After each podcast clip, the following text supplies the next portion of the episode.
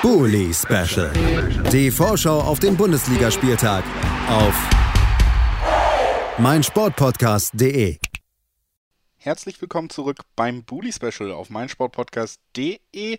Wir sind beim sechsten Spiel dieses Spieltages angelangt. Chronologisch spielt das natürlich alles keine Rolle, denn im Gegensatz zum 33. Spieltag haben wir endlich auch die Endkonferenz, wo alle Spiele gleichzeitig stattfinden werden. Und dieses, über das wir jetzt sprechen wollen, das wird in Mainz stattfinden. Mainz 05 empfängt Eintracht Frankfurt. Wir sprechen zuerst mit Felicitas Boos vom Hinterhofsänger-Podcast äh, drüber. Hallo Felicitas. Hallo. Und dann im Anschluss, äh, ihr kennt es schon aus dem Bielefeld-Take mit Eva, habe ich im Vorfeld schon mit Christoph reden können. Das schneiden wir quasi direkt hinter das Gespräch von mir und Felicitas, damit dann auch alle mit an Bord sind. Aber jetzt erstmal wir beiden, Felicitas, und der Blick zurück bei den Mainzern vor diesem Duell, der ein wenig positiver ist, als ich erwartet habe, denn ich erinnere mich noch an ein Gespräch mit deinem Kollegen Bene, wo wir so ein bisschen konstatiert haben, die Luft scheint raus zu sein in dieser Saison und auf einmal gab es dann wieder zwei Siege, erst gegen Bayern und dann eben auch am vergangenen Wochenende noch einmal gegen die Hertha.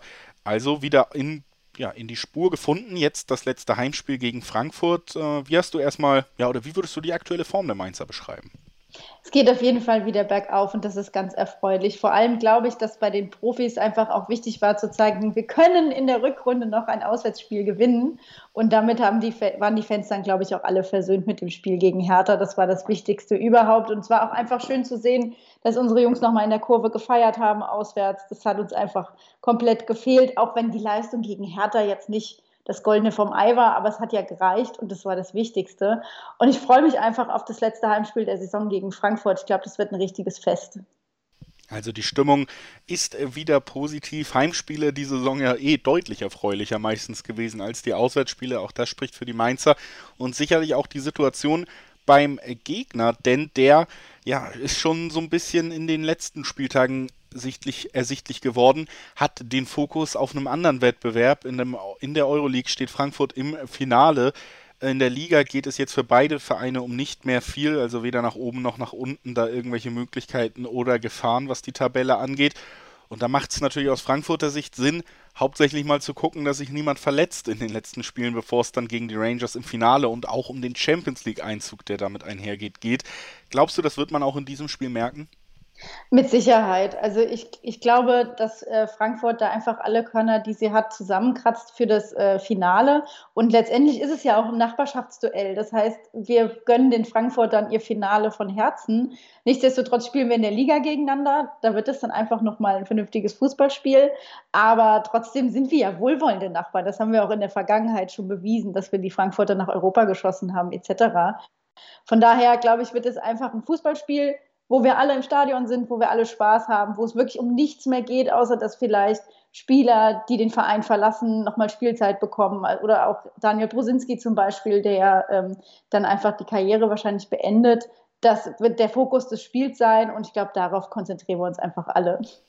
Gutes Wetter, gute Stimmung, 15.30 Samstag Fußball, das kann ja auch mal schön sein.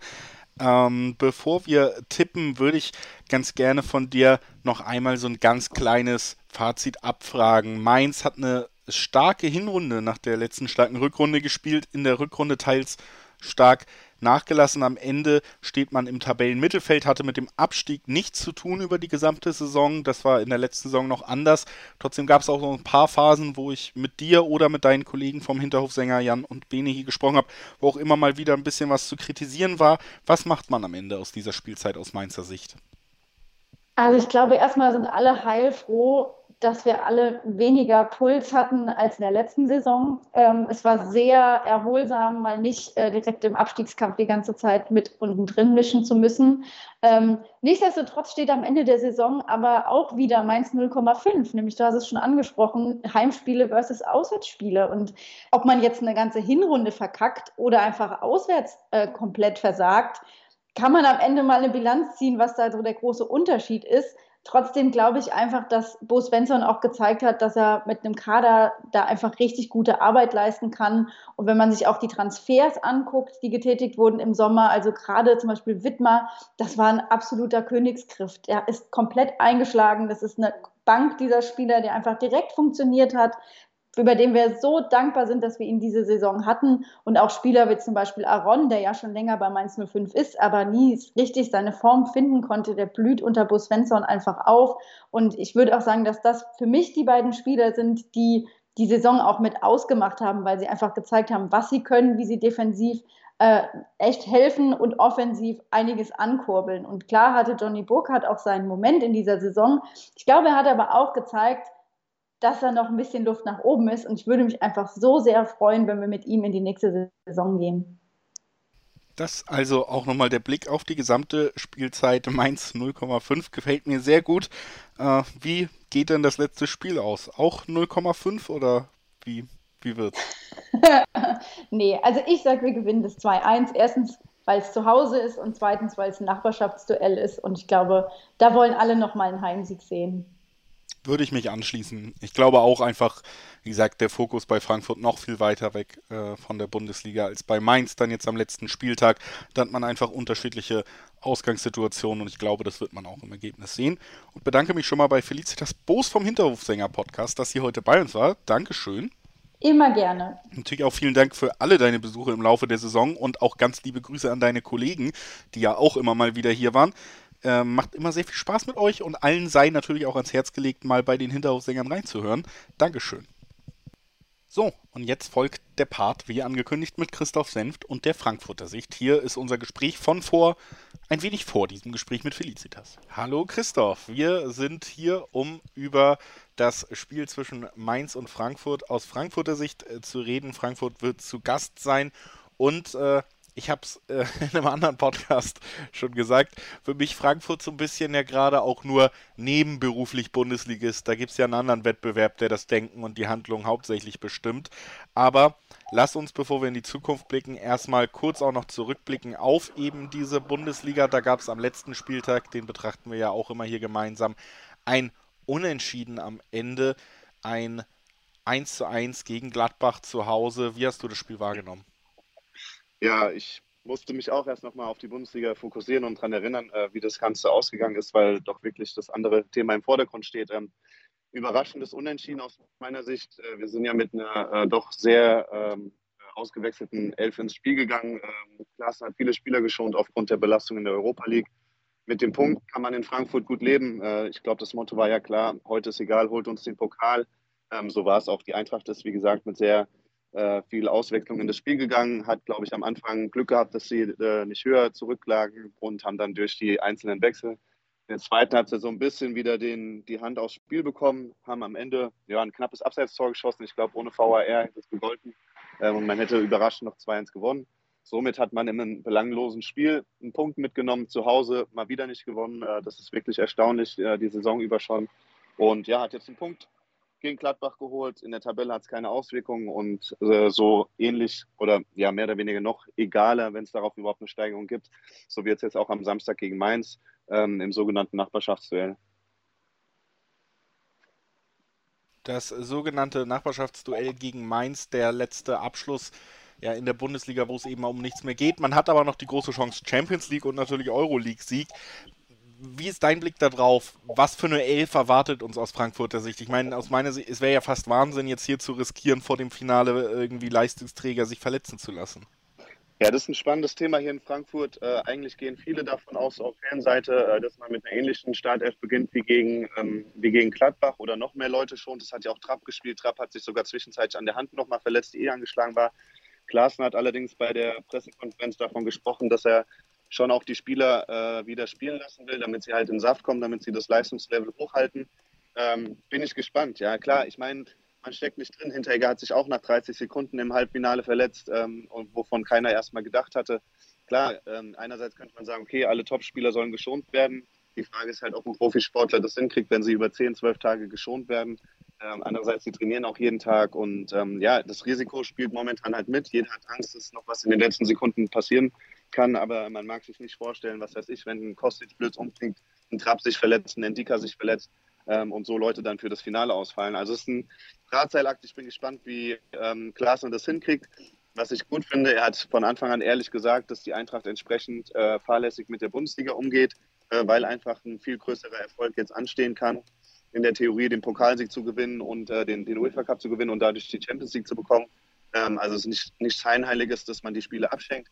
Aber ja, es ist total schwierig, wie man es ins Spiel gehen wird. Aber ich kann mir gut vorstellen, dass der ein oder andere ähnlich geschont wird und wenn überhaupt ein paar Minuten in der zweiten Halbzeit bekommt. Das also die Ausgangslage vor dem Duell der Frankfurter in Mainz gegen Mainz. Äh, trotzdem natürlich so ein bisschen Emotionalität drin, auch wenn, wenn Frankfurt gegen Mainz spielt. Ähm, bevor wir uns verabschieden und noch tippen, Christoph, auch an dich nochmal die Frage, wir sind ja hier beim letzten Spieltag. Wenn du auf die gesamte Saison blickst, wie, wie würdest du die Eintracht einordnen? Wie siehst du diese Saison 2021, 2022 aus Eintracht-Sicht? Ja, also ich lasse bewusst jetzt mal die Euroleague raus, weil das verfälscht das Bild. In der Bundesliga war klar, dass wir nach dem großen Umbruch im Sommer äh, eine sogenannte Übergangssaison machen. Und ich weiß nicht, ich wäre von Anfang an zufrieden gewesen, irgendwas zwischen sieben und zehn, sieben und elf. Jetzt sind wir ein Stück weit davon. Ähm, wir haben viele Punkte liegen lassen. Uh, unabhängig von den Belastungen in der Europa League haben wir wirklich viele Punkte gegen sogenannte kleine Teams liegen lassen. Wir haben gute Ansätze gezeigt. Wir haben in München in einer starken Phase der Bayern gewonnen. Wir haben, glaube ich, mit das beste Bundesligaspiel zu Hause gegen Leverkusen sehr deutlich gewonnen. Ähm, aber es ist so typisch Eintracht, ne? gegen die Großen äh, oben mithalten und dann gegen die Kleinen die Punkte verlieren. Wir haben mit Lindström jemand gemacht oder gehabt in meiner Mannschaft, der sich trotz vieler äh, vergebener Chancen jetzt zum was Rookie des Jahres wurde. Ähm, einige Spieler, die sich entwickelt haben. Kostic hat doch auch eine überragende, oder nicht überragend, aber eine gute Saison gespielt, ähm, obwohl er ja am Anfang noch Abwanderungsgedanken hatte. Ähm, absolute Durchschnittssaison in der Bundesliga natürlich im Vergleich zu den letzten Jahren ähm, fast schon enttäuschend. Aber wie gesagt, ähm, wenn man das sieht, was parallel passiert ist in Europa, dann äh, ist es nochmal eine andere Situation. Aber rein auf die Bundesliga bezogen muss man sich und wird man sich hoffentlich nächstes Jahr steigern. Ähm, auf der anderen Seite hängt, wie gesagt, einfach sehr, sehr viel von nächsten Mittwoch ab, was da passieren kann. Ähm, weil je nachdem, welche Belastung dann im nächsten Jahr dazukommt, kann es auch sein, dass man da nochmal eine Art Übergangssaison äh, auf sich einstellen muss. Aber ja, die Eintracht hat, wie gesagt, an einigen Stellen überzeugt, an anderen Stellen ganz, ganz äh, stark enttäuscht. Man hatte eigentlich nur eine sehr starke Phase zum Ende der Hinrunde, wo man ja nochmal in Europa gekratzt hat. Aber auch das, was ich vorhin gesagt habe, dass man zu Hause, glaube ich, nur zwei Spiele gewonnen hat, was in den letzten Jahren nie vorkam, ähm, wo man zu Hause wirklich eine Heimmacht war und ganz klar war, wer nach Frankfurt kommt, der hat es schwierig. Ähm, das ist so ein bisschen verloren gegangen. Das wäre auch ein Wunsch oder glaube ich, denke ich, äh, äh ein Ding für die Mannschaft, dass man da nächstes Jahr gerade auch zu Hause wieder äh, mehr Punkte einholt. Und ähm, ja, sonst kann man eigentlich, glaube ich, nur hoffen, ähm, dass die Neuzugänge gut einschlagen, dass sie sich dementsprechend gut entwickeln. Und aus Eintracht-Sicht ist auch zu hoffen, dass der ein oder andere Spieler vielleicht je nach Ergebnis am Mittwoch dann doch noch in Frankfurt bleibt äh, und das große Ziel Champions League mit der Eintracht spielt. Also es steht natürlich das wichtigste Spiel der Saison, vielleicht der Vereinsgeschichte noch aus. Das ist trotzdem der kurze Blick zurück von Christoph Senft. Vielen Dank, dass du heute dabei warst und natürlich vielen Dank, dass du das ganze Jahr dabei warst. Äh, vielleicht äh, hören wir uns das nächste Mal wieder, wenn ihr Champions League Teilnehmer seid. Ich drücke euch die Daumen. Danke, dass du, danke, dass du dabei warst. Sehr gerne. Noch ein Tipp? Ach ja, gerne, wenn du möchtest. Äh, ich tippe äh, auf ein belangloses 2 zu 2 in Mainz. Ähm, genau, Sam Lammers macht zwei Tore. So soll es sein. So soll es sein. Und äh, wir sind gespannt, ob es so kommt und sind natürlich auch gespannt auf die nächste Partie. Das ist vielleicht die spannendste des Spieltags. Stuttgart gegen Köln. Für beide Mannschaften geht es um noch was. Also bleibt dran. Nach einer kurzen Pause geht es damit weiter. Schatz, ich bin neu verliebt. Was?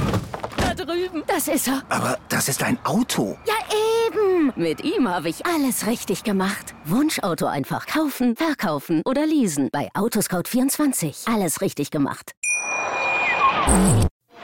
Bully Special. Die Vorschau auf den Bundesligaspieltag auf meinsportpodcast.de. Schatz, ich bin neu verliebt. Was? Da drüben. Das ist er. Aber das ist ein Auto. Ja, eben. Mit ihm habe ich alles richtig gemacht. Wunschauto einfach kaufen, verkaufen oder leasen. Bei Autoscout24. Alles richtig gemacht.